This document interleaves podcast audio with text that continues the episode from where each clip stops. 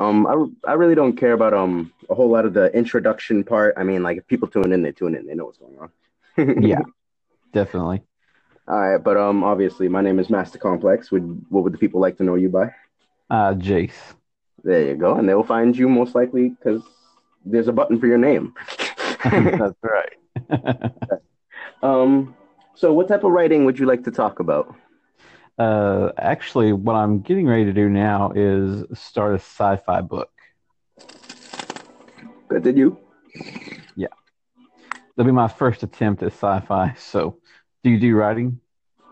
I do. I do a little bit of storytelling. I'm into music, but like I just like to influence poetry into my raps, if you will. Awesome. Sounds awesome. I had a dream, and my dream kind of like kept going forward, and I ended up just waking up and continuing the dream, you know what I mean, in my head, just letting it play off. Yeah. And, it really just kind of like I kind of have a story on my hands called The Raven and the Wolf, or at first it was The Hawk and the Wolf, because the hawk has more power than the raven, but there's a transfer halfway through the story that like the bird kind of changes into another bird, so it's kind of cool. Oh wow, sounds pretty interesting. All right, so how it kind of goes is my story kind of sets off where there's a young man doing his thing in some type of lifestyle in some world. I have to construct the rest of it, but basically he gets into a certain amount of trouble, and when he's put under a certain amount of pressure, he finds out a certain ability when he's under when he's basically arrested. He's in jail. Yeah.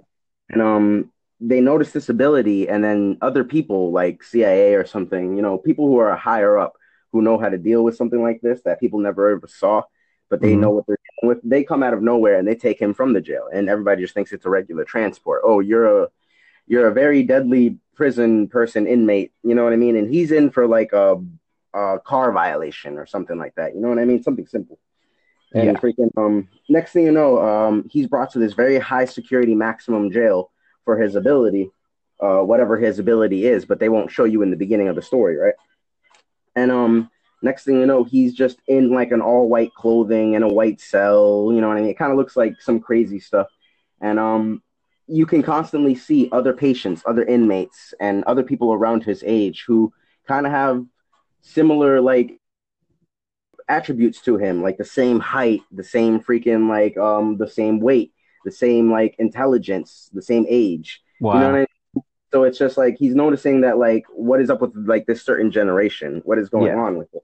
And next thing you know, he doesn't like where he's at, and he's starting to notice that other people are trying to like get irritated, and he sees now and again a bunch of other people try to like revolt, but they automatically get like calmed down or tased or stunned or, you know what I mean, subdued. And everybody reports back to their cells and ... But he starts getting an eye for this other chick, and he doesn't know why everybody's here yet, but he understands when he sees this chick use her ability for a piece of cake.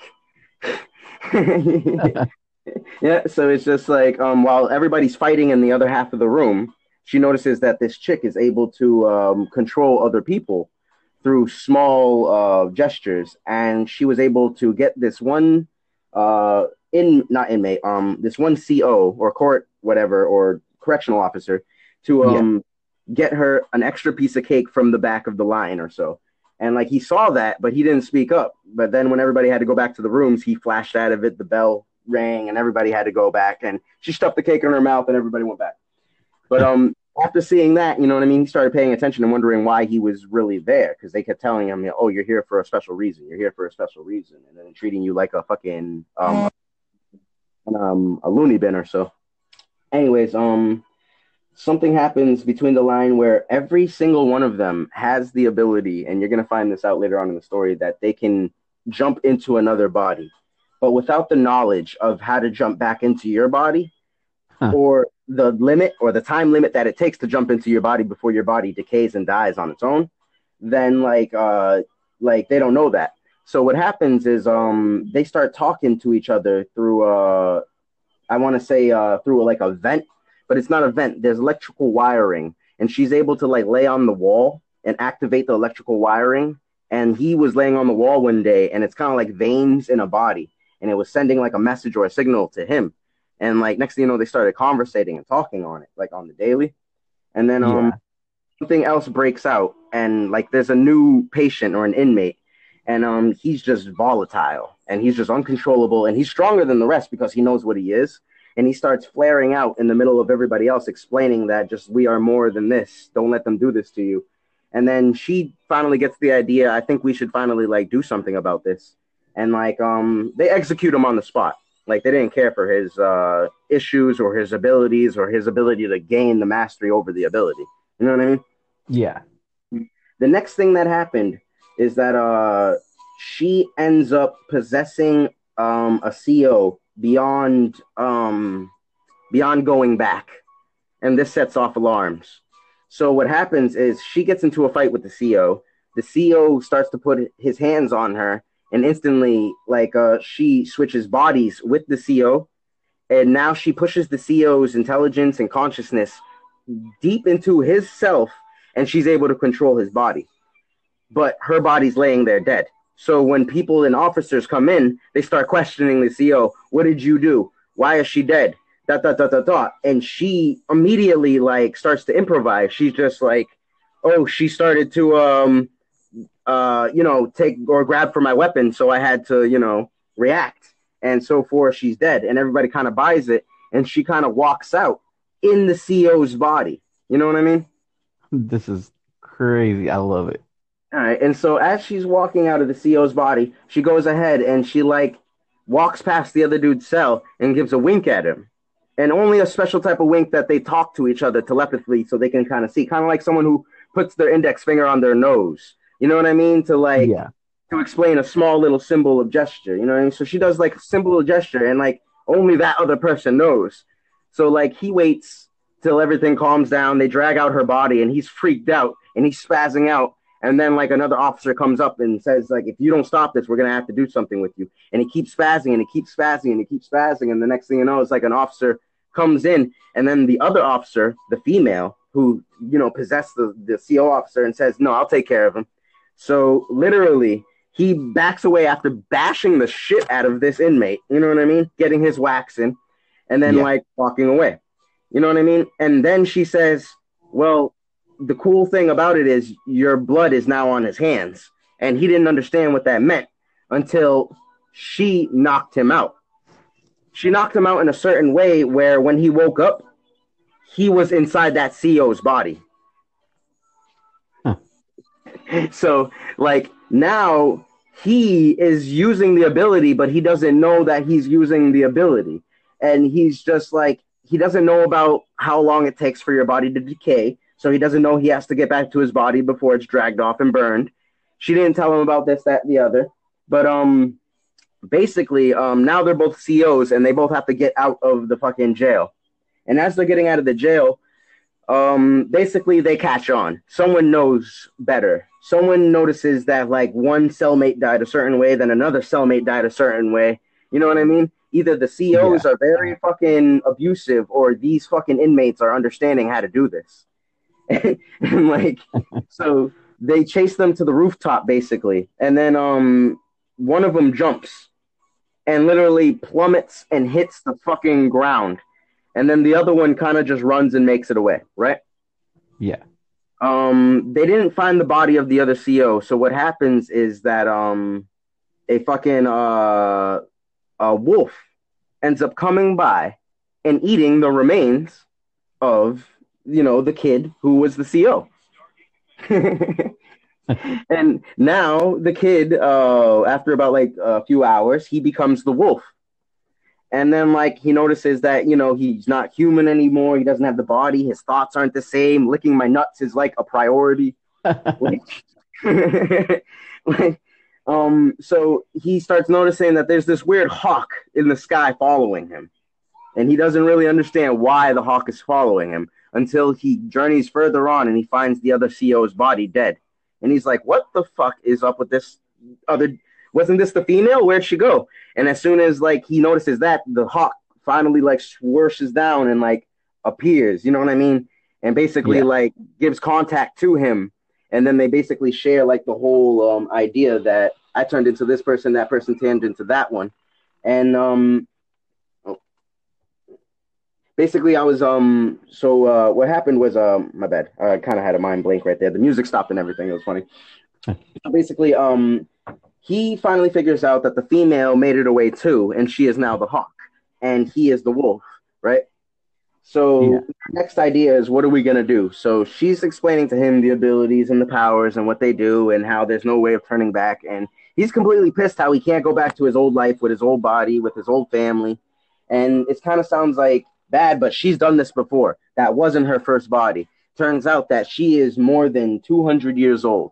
And that, like, when they caught her, it was due to the fact that she had picked a body that couldn't escape from a certain situation. And basically, they talk about histories and what happened, and he's naive, and she's fucking superficial. And then they continue to go on, and as they're continuing through their like their journey or their message, it's just they figure out that we need to just team up and figure out what's going on. They have different types of stories of what they want to do. The female knows what she has to do because she's been doing this forever, and the boy's like, I just want to get back to my family. I don't care if I have a different body. I believe they'll believe in me, and that like they'll adopt me back in because they'll understand, even though this is fucking crazy. So basically, they journey off together, and they're scoping lands. They're going through valleys, mountains, icelands, a little bit of fucking tundras, and they come across a burning village, something scattered, something decimated. Literally, it looks like something out of Mulan. You know what I mean? And you're like, they're going through it, and like the hawk is literally looking over it and hears like this crying of a baby, and literally the wolf hears it too. So the wolf goes ahead and like runs into the cabin, and as the wolf is running into the cabin, it sees like this barely living parent that like wakes up, sees the wolf, freaks out, and kind of runs out of the cabin bleeding, but like they're still crying, and then like they listen for the crying, and it's coming from underneath the floorboards. And so like basically the wolf picks out the baby, but the wolf has different intentions because he wants to get back to his family. So he's thinking that, hey, if I raise this child up, have a decent body, I might be able to, you know, push this soul aside and go back to my regulated life. And the hawk literally knows this. The hawk knows what he's going to do with the wolf in the long term of the story. But, like, they basically pick up the child, and the hawk, like, says that there's someone coming. There's groups of people coming. There's fire. There's people with torches. And so the wolf comes out of the house with a bleeding fucking wrapped-up baby. The baby isn't harmed or anything, but there's blood all over it. And supposedly, I guess this town had just gone through a raid. Someone had just fucked this town up. And when this wolf left with the baby, they saw the woman, and she was literally blooded footprints dead at the front of the village. So the scouts or whoever came with the torches had walked up, and they had seen how there was a wolf walking out of her cabin where the footprints had come from. And like, they just thought that the wolf was the one who massacred this woman and is now stealing her child. So... this wolf is now on the run from multiple, I want to say, humans of any village in the area. And the hawk is consistently trying to help him out, getting away with it. All through this, they're trying to run away with the child because who knows what. He has his own selfish intentions. The hawk just knows that the hawk needs a partner. The hawk is not explaining why the freaking wolf is there in the first place. You know what I mean? Or why they're sticking together. All the wolf and the hawk agreed on is that they need each other. But the hawk has different intentions and the wolf has different intentions. So literally later on in the movie, you'll figure out that the hawk needs the wolf for a certain type of sacrifice. The same thing that the wolf wants to sacrifice this kid to go back into his body, to go back to his family. But it's kind of like, it's a mix. And like basically they make it to a cave. And it jumps into the future. I'm saying it jumps into the future because I don't want to explain a bunch of shit. But the kid grows older. And then he becomes like the perfect hunter. You know, raised by fucking wolf and hawk on how to do everything and anything. You know what I mean? Yeah. Basically, it was all intriguing. Is that red line saying this is going to end? or I'm not sure. This is the first time I've done it. Me too. But shit, just in case, I am Master Complex, and I am talking about the raven and the hawk, or the wolf and the hawk. And the app itself, I've been using it for, I would say, for the better part of like 8 or 9 months. Well, you know a lot more than I do. Yeah, so I wouldn't say I'm a pro, but I really enjoy the Anchor platform. Before it was the podcasting situation that it was now, it was a very, very cool radio station type thing, which I kind of miss the whole Anchor dial where you added your friends to your dial or your favorite channels and you would go throughout your day. But the one thing I do like about this new Anchor is that none of the episodes expire and your podcasting can reach more audiences, which is a really, really great thing. So that sounds extremely intriguing because like the fact that it can expire is really cool because I've used a lot of apps that my recordings will expire. But to hear that this app came from somewhere else and it's been doing this for a very long time, that's really cool because like that means they got like a decent amount of kinks out, you know what I mean? And like, well, before this, they had, you know, Anchor 2, and it had a what they called like a virtual dial, and you basically added to your station. You had a virtual like radio station, and everything that you recorded stayed on there for 24 hours. You could save it to an archive or a podcast episode, but other than that, if you didn't save it, it didn't last, which encouraged you to record new content. I kind of miss the whole, you know, dial where you added your friends to your dial. And I kind of like that whole thing where you get up every morning and you listen to your dial. So it's like going through the virtual dial of all your friends, what's going on that day, and whatever content you heard was always new content. Now, I kind of miss that because, you know, that way you're not listening to old stuff. But in a way, I really like this new podcasting thing because I really believe it connects the community a lot more. And, I've really been enjoying using this app, you know, both how it was before and, you know, the way it is now. So it's like, I have an appreciation for both sides. I'm not even going to lie. The fact that this had like a bit of a radio station type feel to it, and you're saying that there was a dial that you can tune in and add friends to, that's very intriguing. I wish that they would do something like that. Yeah, it's pretty cool. Excuse me, my bad. As far as this podcast thing, I find it like really cool because like anybody can set it up, anybody can do it. It must have been as easy as the studio thing back then, but I'm really finding it like cool how God, I kind of just lost my place, but yeah, you may go on with your appreciation for this app. I just love how fucking convenient this is. Yeah, it's really awesome. But so I should have made like a second segment for appreciation, but we were here for like little short stories, so we got about 12 minutes left. You wanna probably say like maybe a little story, and I'll probably say a little story. So, well. One thing I will say, just a little bit of background about me. My name is Melissa. I am actually currently attending college at College of the Desert, and I'm going for my AA in English, and I'm also going to be transferring to Cal State to go for my bachelor's in English Lit. It's kind of a new thing, and the whole idea of creative writing, that's been a fairly new thing for me, only lasting a few years. I mean, I used to like the whole idea of blogs and journals, but I never really thought of it as an outlet to really express oneself, not just as a personal thing, but stories. So just having that, you know, having that connection to writing and more particularly short stories, oh, it's just so much fun. It's really exciting when we can get together and share all that stuff. And the power of the internet, it draws people together. And that's what makes creative writing even more fun, you know, because they have sites devoted to writing. Your blog is basically your outlet. I actually have a personal blog, and I have a separate blogger that has all my creative writing stuff.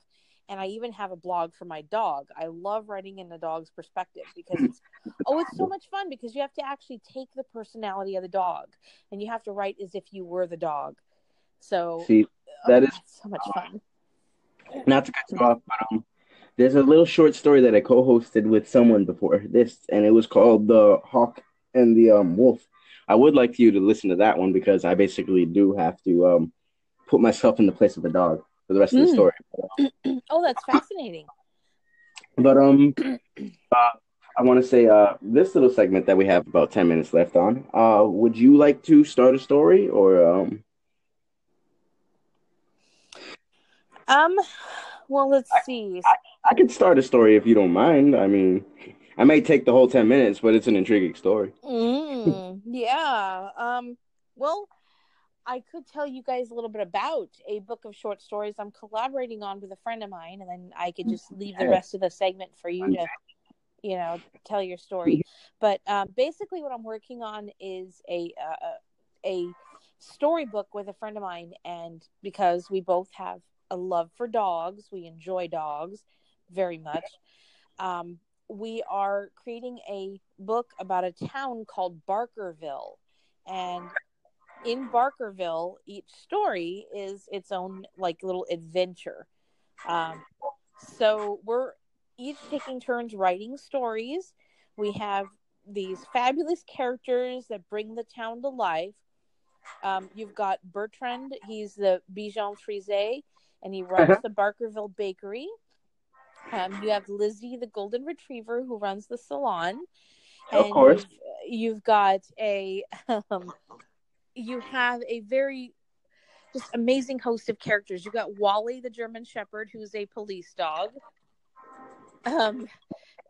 So, and then you basically these different characters go on these really cool adventures, and the first story in the book is going to be about electing a new mayor for Barkerville.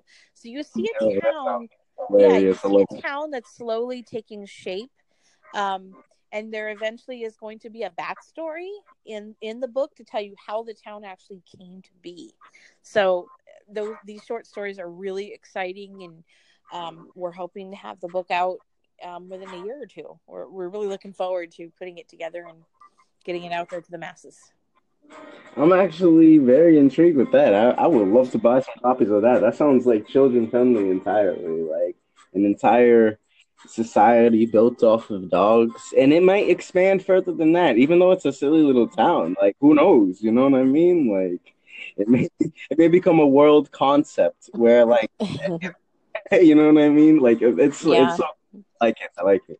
And, it's definitely kid-friendly. Like, that is so... Yeah, that's our goal, is to make it family-oriented. We want to make it kid-friendly, but we also want to make it not... You know, we want to put adult concepts into there, but the reason for that is because we want adults to be able to share with their children, what does it mean to elect a mayor for a town? You know, helping them become more productive members of their own society by learning the lessons these dogs learn, by... you know, participating in these discussions and understanding more about the place that we live in now. That's one of the reasons why we started it. And we haven't started on it yet, but we are putting together a book for cats eventually, and the city is going to be called Meowburg. So, yeah. It's adorable. I'm definitely looking forward to that one. I can tell you that. You a cat lover?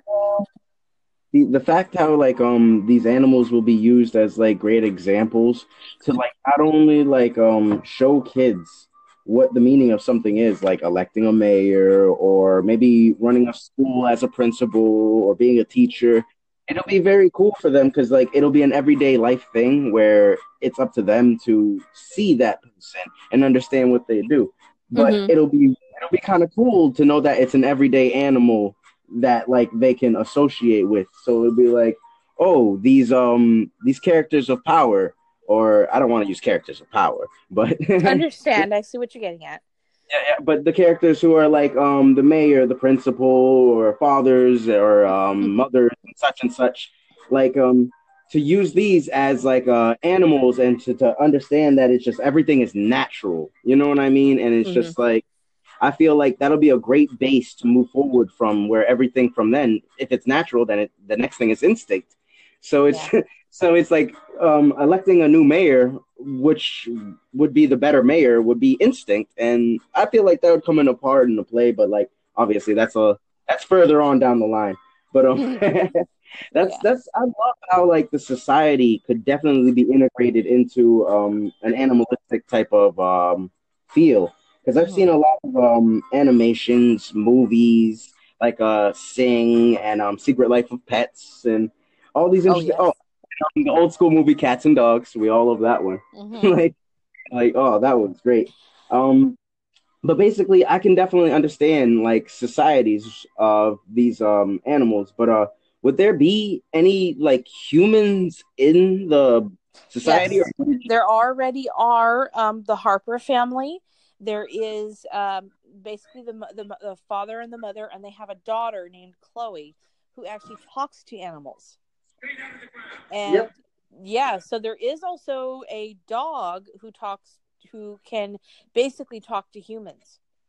So, it's fun. I mean, you want to make it fun and, you know, fantastic for the kids, you know, imagination, all that sort of thing.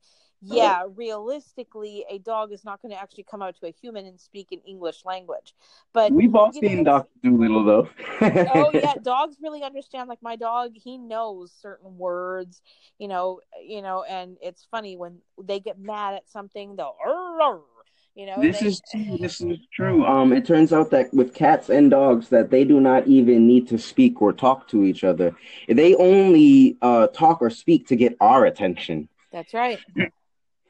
So it's like for them to manifest it and fully like make a bark come forward and it turns into speech or something, because like when my cat is hungry or something, it'll meow for my attention. Other than that, I'm around and purr for whatever reason. You know what I mean? It'll do about its thing, but when it wants my attention, it'll get my attention any way possible. Yes. So I love the thought of animals like evolving with the idea of speech. That is cool. You know what I mean? And then, like, they have a whole society to themselves. Why not? It's fun. It is. Oh man, I'm like and then let's see. So the humans and then the animals.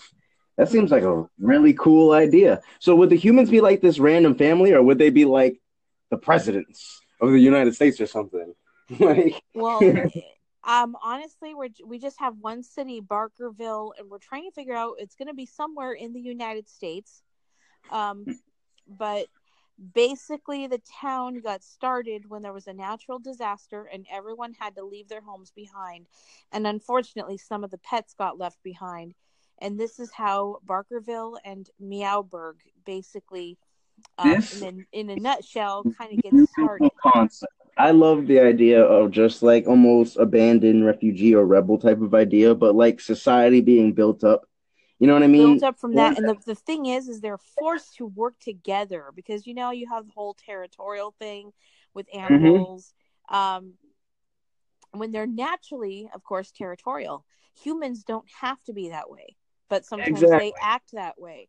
And we can learn a lesson from, if these animals can do it, maybe they're not realistic, but the point is we learn from their examples and we build a society that's, you know, set there to help not just the animals that it, you know, inhabits, but the dogs, the humans. I can understand that. See, because not to sound like out there, but if there was a whole planet filled with dogs, do you think that they would be racist for that one of them is a golden shepherd and then the other one is a black lab? You know what I mean? Like, I don't think that they would be racist towards that. You know what I mean? It would be definitely something understandable where true problems would rely, because even though we have our own issues as humans, I mean, like, we would definitely figure out what real issues with nature, because like it says that you are taught hate. You know what I mean? So only an animal will be taught to hate other animals. And naturally, instinct, cat chases dog. But if there's no issue, there's no issue. And I feel like this is definitely something good for society and everyone. I see it's 14:35 right now, so I'm guessing in 20 seconds this is going to end out. So my name is Master Complex, and I had a great day with, obviously, Melissa. And I'm hoping everybody else tunes in, Melissa. Thank you. I hope so, too. It's been great talking with you. Yeah, and Melissa, as you tuned in, you can catch her anywhere. All right, yo, Master Complex coming back in, and I'm co-hosting right now off of some random stuff anyways, and I've come across another person who would like to talk about spirituality. Would you like to introduce yourself? Sure. My name's August, and go ahead. I think my main focus is really about law of attraction, authenticity, and having a positive mindset. I know that's something that's really near and dear to my heart, and I try to practice as much as I can. And honestly, those are very fine goals within like one spectrum, you know what I mean? Like, especially things that you can actually like gain. All right, so you said law of attraction. Let's go way back. And have you ever read a book called The Secret? I didn't read the book, but years and years ago, I actually watched the movie. It was on the internet, and I watched it in my apartment and thought it was cool. Yeah, so it's like that entire book was speaking of the law of attraction, how if you just put it out into the universe will kind of do what it can to get it back to you. And it's just like that's kind of cool to know that, like, you know, the law of attraction has more to do than time, space, and matter. You know what I mean? It's like it's beyond comprehension. But for sure. So other than that, you also said keeping up good vibes and staying authentic. So I've been figuring out that when it does come to authenticity, a lot of people nowadays, and we're gonna see this a lot, millennials and older people who just been winging it, you're going to figure out that we're all going to go through an identity crisis. We're all going to question ourselves, kind of like the midlife crisis, but we're not in midlife. You'll literally be 10 to 20 years old, 20 to 30 years old, asking yourself, what am I doing? Who am I? What do I mean to these people around me? And like, what is this? You know what I mean? Right. Yeah. We will all go through this little identity crisis. And honestly, as we're going through it, this is where authenticity will be tested, because if you are truly being you are made like almost in your own image, obviously in something else's image, don't get me wrong, but like you crafted yourself to the best ability you can beyond your own knowledge of where we are right now. It's crazy to think that like you want to be someone else or do something someone else is doing when no one else is you. No one else can do what you can do. So it's just, the biggest thing about authenticity is be yourself, because nothing is more authentic than you. So yeah, you're absolutely right. And I'll tell you, you know, I think, and I totally agree with you. For myself, I was in corporate for a few years, working the 9 to 5, doing the whole rigmarole. Yep. And I'll tell you, I think for me, I didn't intentionally try to lose myself, right? I think it just it naturally happened with the day-to-day stresses, and of course me trying to reach the top of the ladder. And you know, I started looking at my managers and my directors and my managing directors, and I thought, okay, well, this is how they got to the top, so why don't I just kind of mimic what they're doing, just do it better. And so I don't know. I'm sorry, go ahead. Say that again. I'm sorry, I interrupted you. You were following someone else's formula. For sure. Not knowing that in the process, I was just losing just bits of pieces of myself, until I looked back and I said, what the heck, you know? Not where am I, but who am I? And where have I gone? So I suspect, I'm sure I'm not the only one out of 7 billion people on this planet. I'm not the only one that's gone through that. And surprisingly, it's taken so long to put back those pieces. It's not even about putting back the pieces. You got to find the pieces, and then you have to put the pieces in the right place. So it's definitely a journey and a process, that's for sure. And I can truly agree with you because relationships will do this to you. So you are who you are before you enter the relationship. As you start going into the relationship, you'll figure out things that the other significant other that will enjoy about you. You'll try to like envelop on those things. You'll even like adjust yourself to aid to this person's like love for you, just so you can gain more attention and stuff. In the end, you're kind of like not being yourself because this person truly loved you. You wouldn't have to change. They would accept you for who you are, and like they would evaluate and love you for your evolution, no matter what the hell is going to happen. And exactly, like to see that like a relationship is something that will change you. A job is something that will change you. Money will change you. You know what I mean? Like, so to think that this entire world is going to manipulate you, manifest something that really isn't authentic. You know what I mean? So it's like you have to keep in mind that like the jewelry you wear, no matter if it's real gold or not, it's fake. You know what I mean? Like if we're talking about spirituality, we are in a simulation right now. And we're technically, as sophisticated as the simulation is, we are at the bottom of the barrel, but we are the highest piece of technology. We are like biological technology. We are electromagnetic. We can control chakras. We can control electricity. We can do everything. We're 80% water. So we're like giant conductors and batteries. If you look at your intestines look like a coiled up battery, don't they? So it's just like... Yeah, about 25 feet of it, yeah. And then your spine is an antenna that connects to your dome piece that has the pineal gland, which is just like, who knows what type of cosmic knowledge you can pull from that thing. You know what I mean? Like, and then... You know, the whole thing goes into it. And like, if you go into other people's beliefs and you try to access the awakening or like release the Kundalini, if people would like to say, or like set the eruption, release the dragon, there's many terms, you know what I mean? But like the biggest thing is, how hard is it going to be to awaken if you stay here in the dream? You know what I mean? If you continue to play this game, if you choose not to... all right, it's okay to focus, like you did say this, focusing on your goals and the mountaintop, right? So while you're focusing on the mountaintop, you're in the valley. You know what I mean? Like, you're literally in the valley. And like, there's something called the higher self. And he chills on the sixth dimension.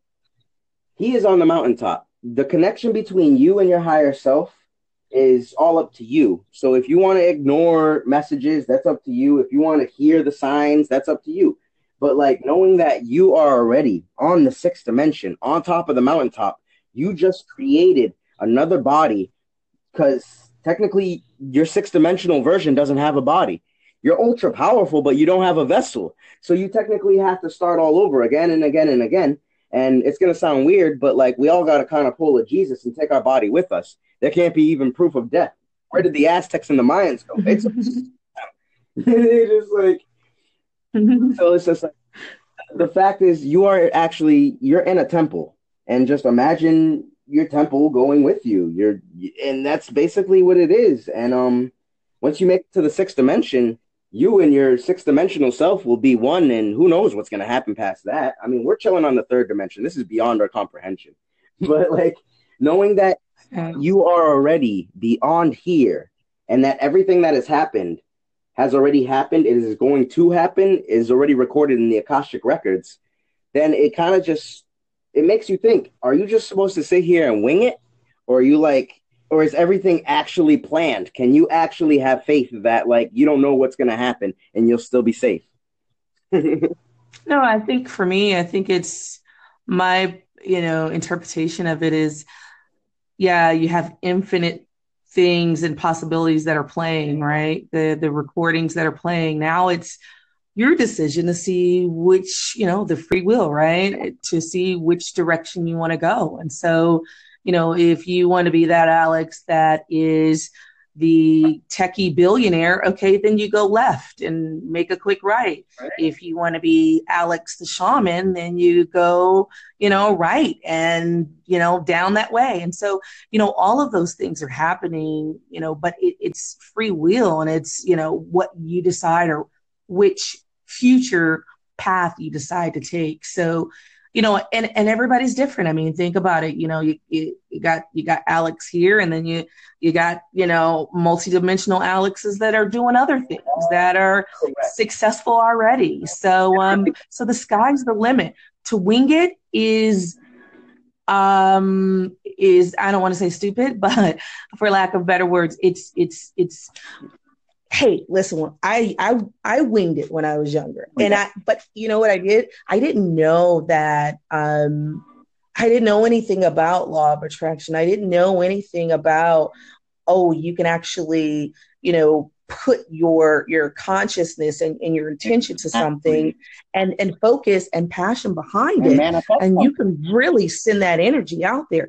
I didn't know that. All I knew was I was a hyper energetic person, and really everything I touched back then turned to gold, but I just thought it was me. You know, I just thought it was me until, you know, I stopped being that, you know, authentic me, and it slowly left. And then, you know, going back and like, say that again. You let your child self die. That's what they like to call it. For sure. And you know what, you don't know what you don't know. Right. And so, you know, you're doing the thing at you're having the kids, and you're having bills, and now you're becoming a grown up, and you didn't realize that, oh my gosh, you know, when I was back then, I mean, anything I wanted, I didn't stress about it. I thought about it. I put a little energy to it, and presto, you know, it just happened, but it was never called, I never labeled it anything. It was never called law of attraction. It was never called anything fancy smancy. And so until now that I look back at it, and I thought, oh, that was some real talent, August. I should have kept a hold of that gift. But no, I don't wing it. Don't wing it. Cause you know, if you wing it, I believe you're going to get some success. Absolutely.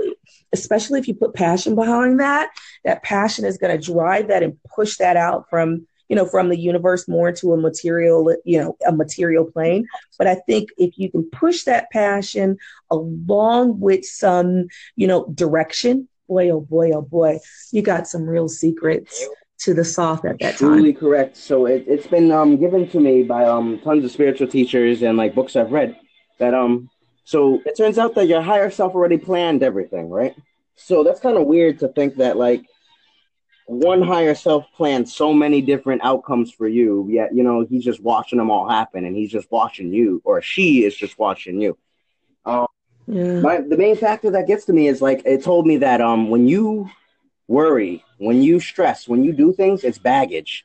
And literally, it's going to stop you. It's going to harm you while you're trying to make it up to the mountaintop to meet your higher self.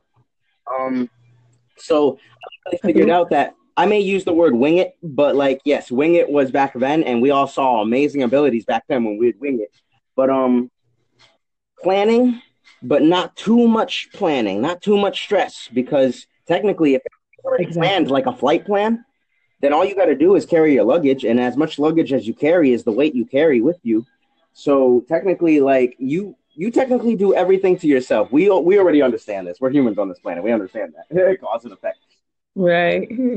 Basically, what I'm trying to say is, you are completely correct. When technically the term for disease is dis-ease. It's when you're uneasy. Okay. You know what I mean? It's when you're stressed out. You will literally gain diseases, and that's just no good to your temple, obviously. Right. No, I think you're right. You know, and I've heard that before as well, is that your higher self kind of already knows, you know, which direction to take. Personally, I don't like to know that. I don't even like to think that, because then I really will think, well, shoot, you know, where's the control? You know, where's the control that I have? You know, where's my say so? I mean, you know, if I want to, you know, again, go right and you want to go left, are you telling me we're going left just for the sake of you being the higher self? That doesn't sit well with me. Not too well with me. But crazy. So I've heard that before. You did bring up multiple dimensional versions of you. You know what I mean? So you may take the left. Another version of you may take that right, like you said. And you know what? And if that's the case, that's great. That's great. That is great. Somebody that looks like me and maybe sounds like me and shares most of my DNA is going to take that route that the higher self wants to take, because, for me, I have to feel like I have some sort of control and it's not already planned to the T, because if it is, that's kind of depressing when you really think about it, even if higher self is looking for your higher purpose, and your best. Kind of choppy this sort, but we got like 5 seconds left. So, let's see. Welcome everyone to today's podcast. And today we are going to be talking about poetry, and I have a guest today. Alex, would you like to introduce yourself? Oh yeah. What's up? My name is Alex. I'm not so really good about poetry, but let's see what I can have to go with. I'll go with. Understandable, man. Understandable. So, are you going to be just freestyling from the heart, or do you have some scriptures? Freestyle from the heart. All right. I'm just trying. It's not from the heart. It's a roll after the mind. Because my emotion don't come from my heart anymore.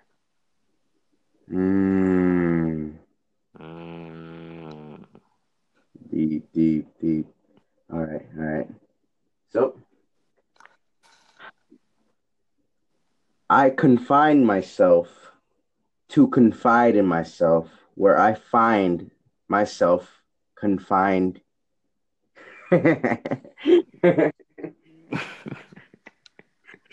So it's just like, yeah, I am my own trap. I can't even lie.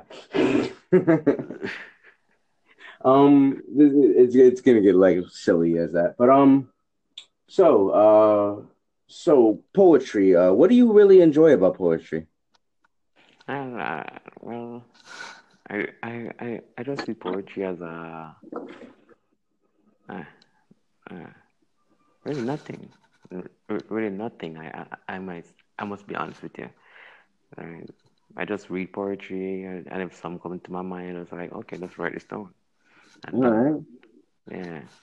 It's not that you don't really have an interest in it. It's literally like poetry just comes to you. You know what I mean? And if you have a feeling for it, you do it. I feel you. You know what I mean? Like hell, if you have a feeling to dance, you'll move. Right. True. All right. So I like to use poetry for expression. So technically, you must like to express yourself now and again through poetry. Am I right? Yeah. Okay. Do you have any expressions that you've put on piece of paper, or do you have something that you would like to express now? Express now. Okay. Me, myself, I like to make music. So that means I like to record, but basically that's just me recording my expressions. It's poetry that I've recorded. So it's like, I'm very interested in what you've got to flow with, what you've got to say. So I'll let you start on anything you would like to say. Nah. I might sound silly, but nah. Let's see what I can. Let's see what I have in this head. Are you ready? Yes. All right. So, a long day it is, a long night it shall be. I walk on this lonely road. And I can't even see. Yes. Maybe I'm blind. I like that. Okay. Let me think.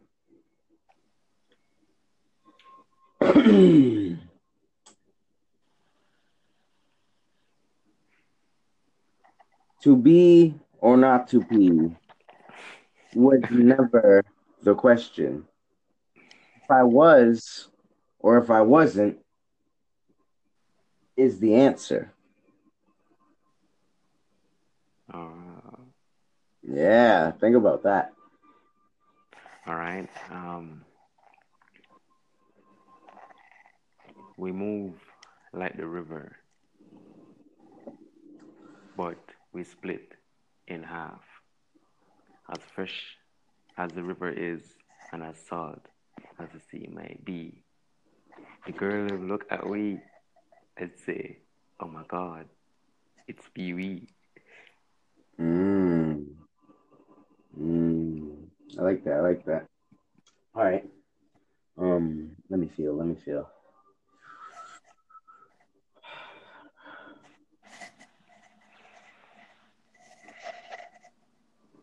Time flows endlessly like a river, and we are nothing more than garden snakes finding our ways up traveling trees with leaves and seeds that move through the breeze.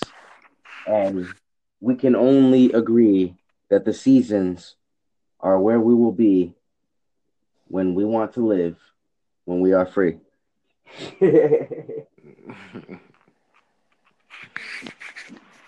I like to say that's more natural. Okay.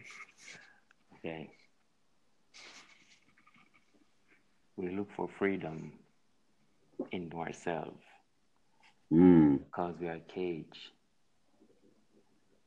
We look for freedom out there, but yet we are still in cage.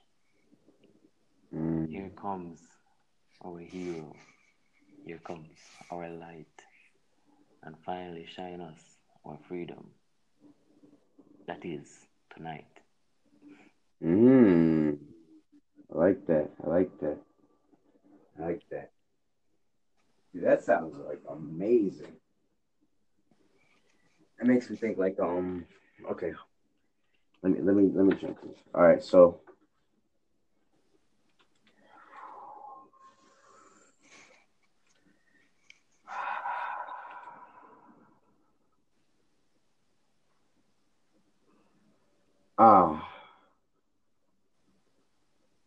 But the Romans believed in their gods, and faith passed physically.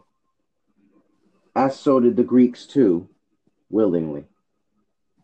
I feel they experienced something, a part of divinity, that will not be brought towards today's society. Mm-hmm. All right.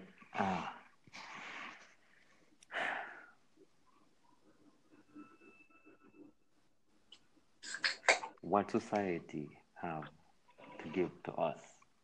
We struggle in the streets. We look for the next boss. We drop our labels left and right just to wonder if it's all right. We sit all night thinking hard and hard because we know we can do the right.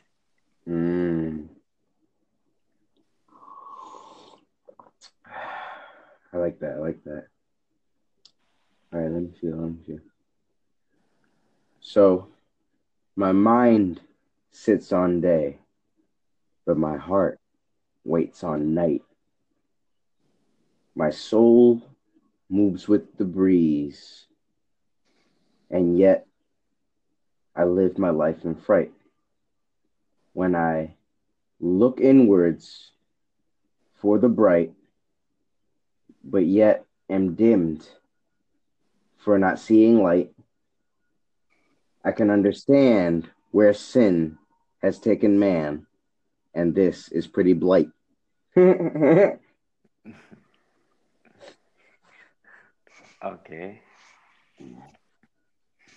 It is not right for a man to stand with the next man. It is not right for a woman to have an ex-woman. God set us on the path to have a female walking with a man, to create a life, to build a future, to evolve this world and make it become one nature. That's beautiful. I like that. All right.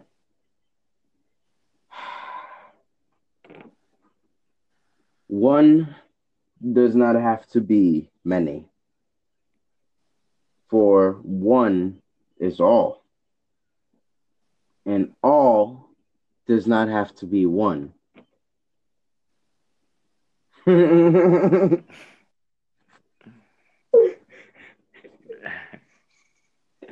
Okay.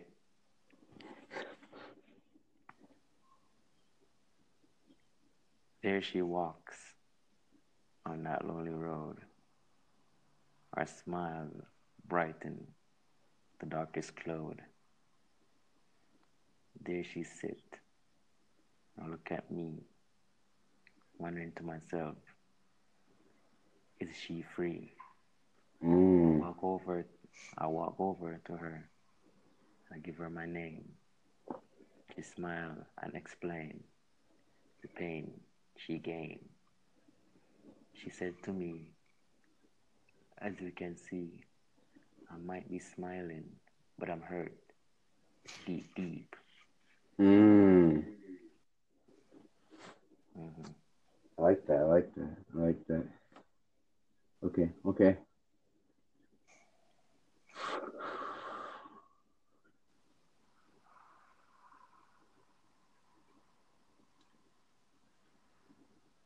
I tell those who have seen me not to worry, for the distance that I will travel will weary,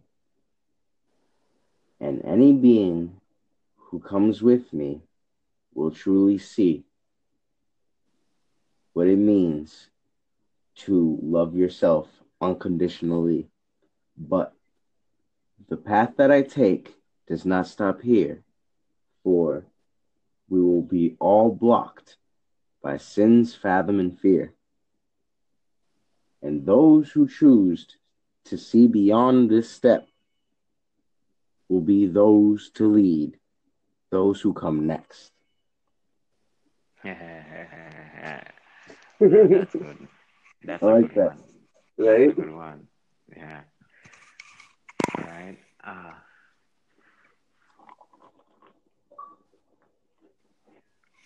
As birth, we grow, and we know we have taught by many things, and yet we don't know. World full of secrets and full of lies, them hide. They tell us all these things to blind us from the right, give us foolish advice, give us foolish wise. Mm. Yeah, I stuck right there. I didn't know what to add on it. But yo, that was pretty good. I like that right there. You know what I mean? It's just like I got the image right there. It, you know what I mean? You didn't have to go further. You're good. Let's see.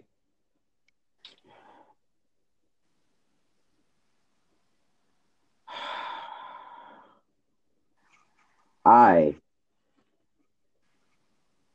set upon this world to find a muse, a woman or male who can play the tune. As I preach and I sing with the light from within,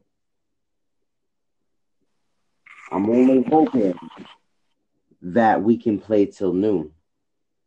And since we've made it 12 hours and end, I'm hoping that I have made a friend.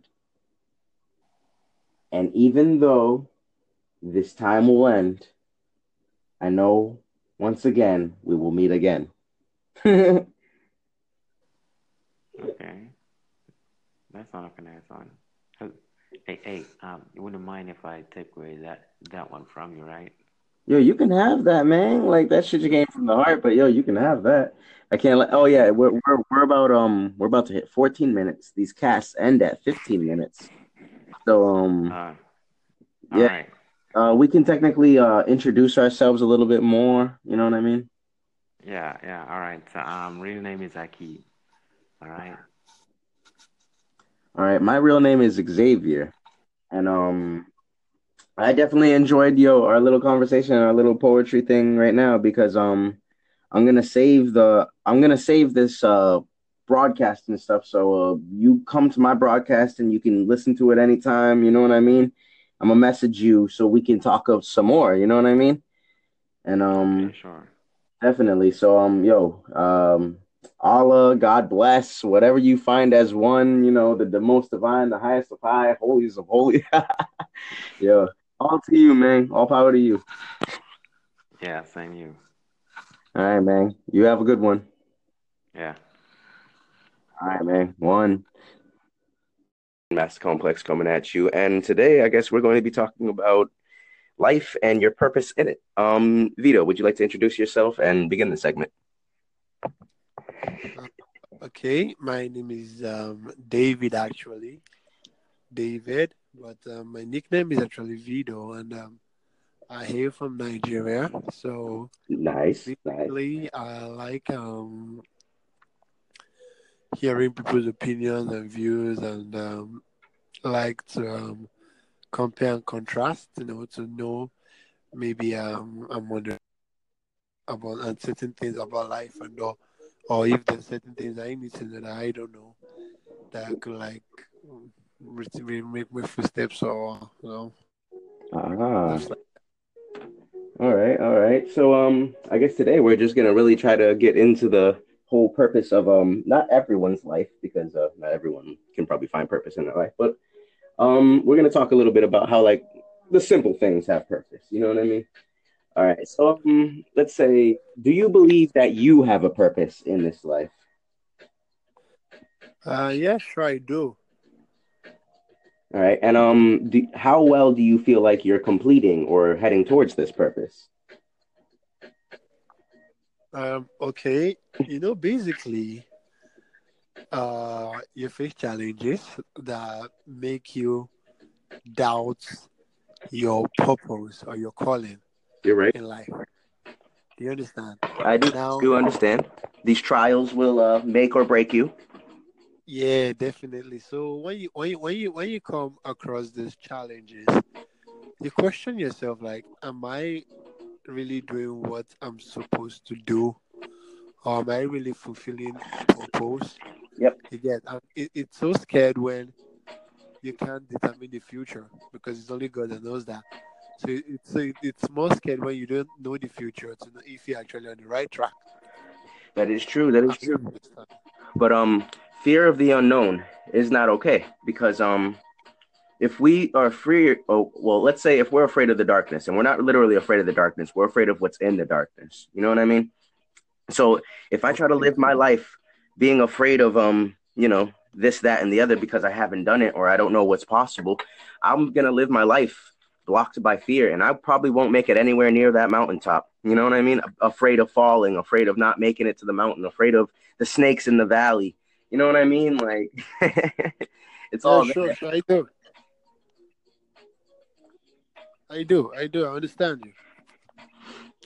And it's just like it's really good when you do have this I like to call it the highest excitement. Whatever gets you going, whatever gets you excited, whatever gets you happy, whatever puts you in like a state of warmth and like love for everything and anything around you, even if you're in the middle of like a fight, you know what I mean? If you follow like this type of emotion and feeling, I feel like you will be heading in the right direction towards whatever your goal is. Oh, you think? Mm-hmm. Wow. So, let's see. What was one of the biggest trials or issues that you ever overcome? I didn't get you what you said. What was one of the biggest trials or issues that you may have overcame? The biggest challenge, you mean?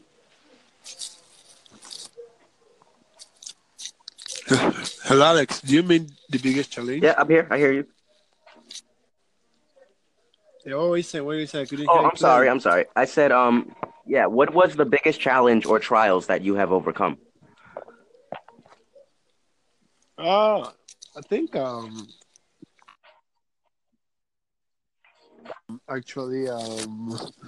my final exams, I guess. My final exam. Yeah, my final exams. Like the last paper I wrote in school, like I was supposed to answer 4 questions. Then I answered just 2. And that was like my final year in school, you know. And if I failed that course, it was going to be a carryover for me. And it was something I was going to do the next year. So I answered just 2 questions, thinking it was like answer one question in each segment. So I didn't know it was answer 2 questions in each segment. So already exams, I came out from the exam hall only for me to revisit the question. It was actually answer 4 questions. That's 2 questions in each segment. I was as scared as I don't know. But I think what I actually did was that I went to chapel. I'm a Christian. I went to church to pray, and I got this conviction. When I pray, I had this conviction. I shouldn't worry. I should just be calm, and everything's gonna work out fine. And definitely, everything did work out fine. You know, I passed the exams. I don't know how. If you ask me, I don't know how, man. I passed the exams. And so it's like at this point in time, one of your biggest feats are education. One of your biggest feats, one of your biggest victories are education. Yeah, education, business. I only business though. Like you could check me out on Instagram at King David Shoes. Like I make classic, beautiful shoes, men's shoes. So like it's that has also been a journey in my life because I actually started pretty early, like I actually started very early in the business. So you know, I've been able to grow. I just know that I'm no longer where I used to be yesterday. Yeah, I just know I'm no longer at that phase. But you get to see that as day goes by, you keep struggling with one particular thing, and then you keep questioning. And you keep questioning. So that fear is there of, I don't want to fail in this thing. I don't want to fail. And you will do everything. You know, so you do everything within your power not to fail. I understand. Yeah. You know, and it's crazy when things happen. Like there are some things you cannot just influence. There's some things you cannot just control. There's some things that are beyond your control. They just happen because they were supposed to happen. You know, that's like the more painful part of the whole thing. You know, and the fact that you craft the shoe for a client. You know, then the client tells you, the shoe is too tight. Or the soul is pulling off, all those little challenges, and you're like, God, where am I going? See, that's perfect. See, like, there is a couple of I want to say biblical terms, right? And they do speak about what you were exactly saying, and lots of them have to do with poop. I just kind of lost track because I was paying attention to you and I was getting lost in your words. Good job, man. Good job. Basically, what I want to say is right now, even though you're working with your education and we don't know what your future has for you, you know what I mean? You're still taking care of your present. You know what I mean? You're not focusing on the past as much. You're still thinking about the future, but you're doing what you have to right here and now, which is technically your purpose. Am I right? Yeah. Sure. So it's just like we're all on our little track and our little path, and I'm actually congratulations on working towards your education and stuff because like you definitely need it everywhere else than here. I can tell you that. It's just like definitely proud of it. I'm proud that you fucking want to move forward and like the fact that you want to make shoes, that's awesome. Because like me, I want to make music, but like. Music comes with a whole bunch of other stuff. If I make music, now I'm making clothes, and then I'm making drinks and stuff. So it's like, it goes a long way. But like, literally, I could see myself if I was gonna make music, like try to make a shoe or something. You know what I mean? Like, and like, I do like the idea of a classic men's shoe because I always liked the classic form fit uniform. You know what I mean? The wearing a top. You know? It makes you feel nice. You know what I mean? Are you serious? Yeah, I do. But in that case, you could check out my page at King David Shoes on Instagram. Where is my book? Let me just grab there we go. So King David Shoes. King David together, Shoes. All together. And, are you David in the process Shoes. Of making them, or are you actually shipping them? Are you like in business? I make them. I'm in business. I craft them myself. Take pictures of them. Upload them and I sell them. If anything, like I'm definitely gonna see if I can like work on some getting me a pair. But like obviously it's gonna have to go from like Africa or Nigeria all the way to freaking America. But I'm pretty sure they got those type of systems. Yeah, so I'm pretty sure that like we can work something out, and you could definitely like I'm gonna buy a pair of shoes from you. Oh, yeah, yo, freaking, because we could talk about it like more on the other app, but like we're still here on the radio station, so we gotta get back to life and purpose. All right, so I think so. What's up? Hanging out over by my side. Trials and tribulations seem to have taken the better part of me, so I gotta calm down and like meditate and focus on what's me. Technically, I'm going through a little bit of law issues here and there, but like I'm taking care of everything, so it's not really bothering me. It's just now I'm on a leash, and people want me at certain places at certain times. You know what I mean? Not bad, but the obligation's like if I don't take care of this, I don't get my freedom. Wow. So freaking that's my biggest issue right now. But like once I overcome this, well, that'll be my biggest trial, my biggest award, you know what I mean? That'll be my biggest achievement. Yeah, so freaking other than that, I am thinking about like educational standards and like getting indoor, and I just love to listen to new music and explore things. So what do you like, Alex? What are your most favorite findings in music? All right. So my favorite findings in music are recently and obviously rock and any type of mixture between the two, because I'm extremely old school, so I listen to almost everything. But my biggest influence is rap. Okay, I love rap. Like, have you listened to Tupac and Eminem, obviously? Yes, I have listened to Tupac and Eminem. If I may ask, where are you hailing from? I am from India. All right. So if I can ask a question that I hope it's not too impeding, but how are things over there right now? Things are really nice over here. Actually, India is a place where nobody is taking any offense on anything. It's actually a very loving country. Here you can do anything. You can play any type of music. If you're actually, I'm a metalhead. You are a metalhead, and you sit with the person who listen to rock, pop music. They will just greet you like a host. Anytime you go to anyone, you go to a new jam room, you go to a new project, something you're working for, something, they will greet you very nicely. Anytime and every time they will greet you nicely. And in India, I have learned that people mainly focus on our choices. Like, they will mainly ask that, what do you like? And play it for me and I'll use it, in the sense. They won't actually give you things to do. Like, I need you to play this for me. They will say that, okay, you are good at this, play this. I want a tune like this. You can play it in your style. I play flute. I play metal on flute. Yeah. I'm actually interested in air instruments. So have you ever heard of The Legend of Zelda? Yes. It's like Fuzara. Can you play that on the flute? I haven't heard that properly, but I can show you some R&B and pop. I actually miss. All right, do it, man. I'm down to listen. Okay.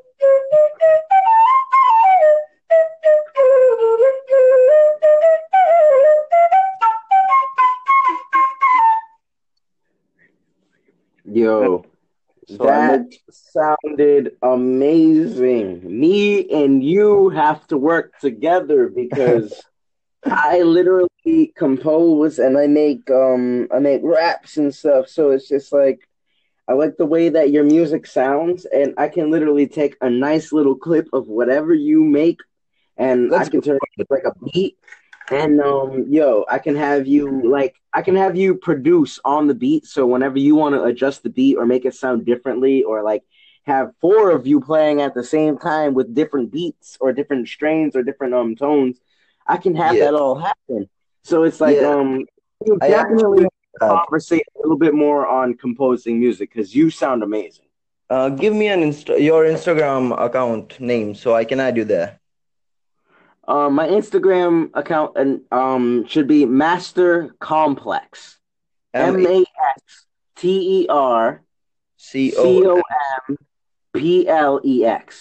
Okay. Done. All right, cool. So other than that, we can definitely contact each other through this app, and we can always have a fun time, like coexisting with each other. Do you have any rap music, any clip of yours that is ready? Yeah. You wanna play it? Wait for a second. Give me a beat. Give me a tap on beat. At what BPM do you wanna play? All right. So, do you want to hear one of the songs I already made, or do you want to hear a freestyle? Freestyle. I'll give you a beat and you can rap on it. All right. How about, you know what? Definitely. Yes. Give me like 30 seconds so I can prep up and I'll give you a singular beat and then you can start off whenever you want. All right. Just give yourself like 30 seconds and give myself like 30 seconds. You know what I mean? Just give ourselves a little bit of a moment. So. Okay.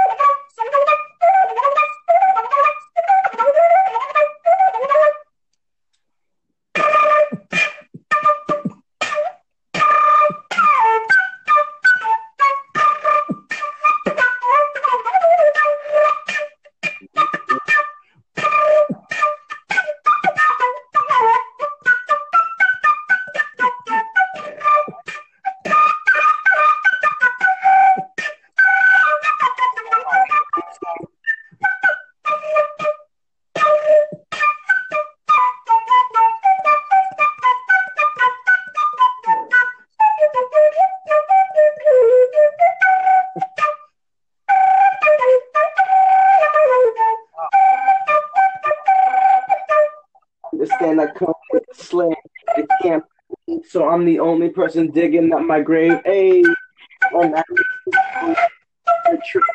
And I can't be on the I'm gonna dedicate the next 10 years to this fucking perspective. Yeah, and I'm gonna make sure things believe in everything. I take my R. I'm raping, but I'm raping with the baby in the system. So the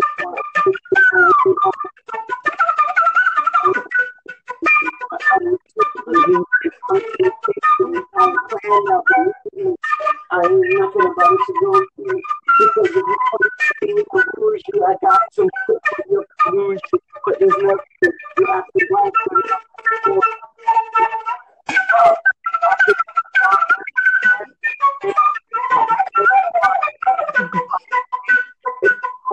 Sure, I don't blame you. I'm dreaming.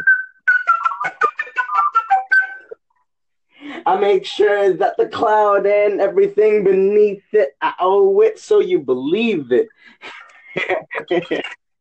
Yeah, man. I would definitely give you... shit, my dude. Oh, my God. I like what you're fucking playing.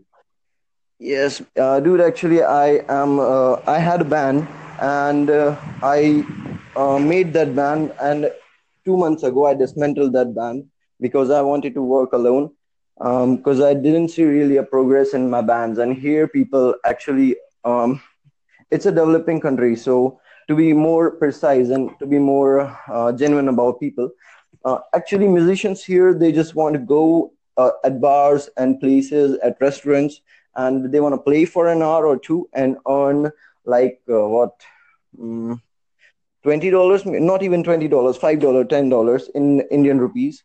So actually they are not going out there and playing for some restaurants and sitting out there. So I didn't see any progress in bands for myself because all of them are going daily here and there. And I am a person who used to sit at home and practice and make some beats. And now I'm going to shift completely to a solo projects. Yo, I honestly love your evolution, because the fact that you started alone and you're going to act alone, you know what I mean? You were born in this world alone, and I'm not going to get negative, but you're going to die in this world alone. But anyway, between the middle, truth of life. I mean, between the middle is who you are and what you make it. So I'm happy that, you know what I mean, you're sitting at home, you were sitting at home, and you're training yourself, becoming something better than the people around you. And you're actually using an app to, like, reach out and talk to people. Because, like, yo, right now, there's people in America who are listening to you. So this is amazing to understand that, like, your music reaches further than your voice. Does that make sense? Yes, definitely. And actually, I believe that death is the truth of life. And it says that you got to die alone. You can take nothing from this world except experience. And we even don't know that will we be taking memories with us? Yes, no, maybe. We don't know about that. And people are just living for money. I actually earned a lot of money when I was 14. I'm 21 years old now. And I started to play on stages and gigs when I was 12 years old. I'm learning flute since I was 5 and 6 years. So when I was 12, I started playing at places. I earned a lot of money. I spent a lot of money. I got myself drunk, drugged, everything. But what I understood is money can do nothing. And when I see people today that they are struggling, they are playing their music, they are doing nothing, playing that same songs for 7 days, 8 days, you are playing the same song over there. What are you going to get from there? A bit of money? I tried to make some people understand. I said them this, leave it for 3 years, 2 years, then we will work out something. Maybe we will get some money. Maybe we will not have any money, but I am sure about one thing, we can make good music. But here people, they just want to run and earn some money. And that actually sounds amazing, man. So it's just like, I'm actually like, I'm inspired by the fact that like you can pull across your entire breed and you want to make music not only for yourself, but for everybody around you. Not only because like it is for you and everybody around you, but you made the music for yourself because you want to, and everybody else around you is just going to like it. So it's kind of cool how you're like the developer of like a new movement, a new wave. You know what I mean? Yes. Don't you think that if we struggle for money, maybe we can have a good music. But if we struggle for good music, definitely we will have good money. Oh, that got deep, my dude. Just simply go by that principle. Okay, so I just searched on your Instagram. Is it written X? And if you don't know, you better ask somebody. Yeah, that's me, homie. Yes, I got you. If you don't know, you better ask somebody. So thank you for asking. Yeah. And it's nice to talk to some people who can actually listen to you and understand that it's what's going on here. I am really frustrated from past 2 years because nobody is playing with me. Nobody is coming to my jam room because it has all stopped in my city. In my city, there are plenty of restaurants, and I am going crazy about them. I can do nothing going crazy about them, but it hurts a bit of time that all my band members are now going out there, earning money, sitting in the bars, playing for an hour and two, and just I tried every bit to make them understand that it's not the thing you need to do, but it's of no use. I'm just sitting lethargic over here. I cannot do anything except... I will agree with you right there. The fact that most of your bandmates still resort to the economy, and this is what controls them, so they resort to going to restaurants because they can chill at restaurants and make money, but they're not making anything of themselves. They're not making a profit. But there's about 14... Hold on. There's about 14 minutes left, which means we're about to be cut off at 15 minutes. So we have to make our final statements and our hellos and goodbyes, and so we can continue another chapter. Yes, definitely, sure. All right, so my name is Alex, but my real name is Xavier Gonzalez. You can find me almost anywhere on the internet as Master Complex. And I would love to record with you later on, man. Yes, man. My name is Arjun Sharma. I'm from India, a beautiful country, and I would like to welcome each and every one musician that comes to here. And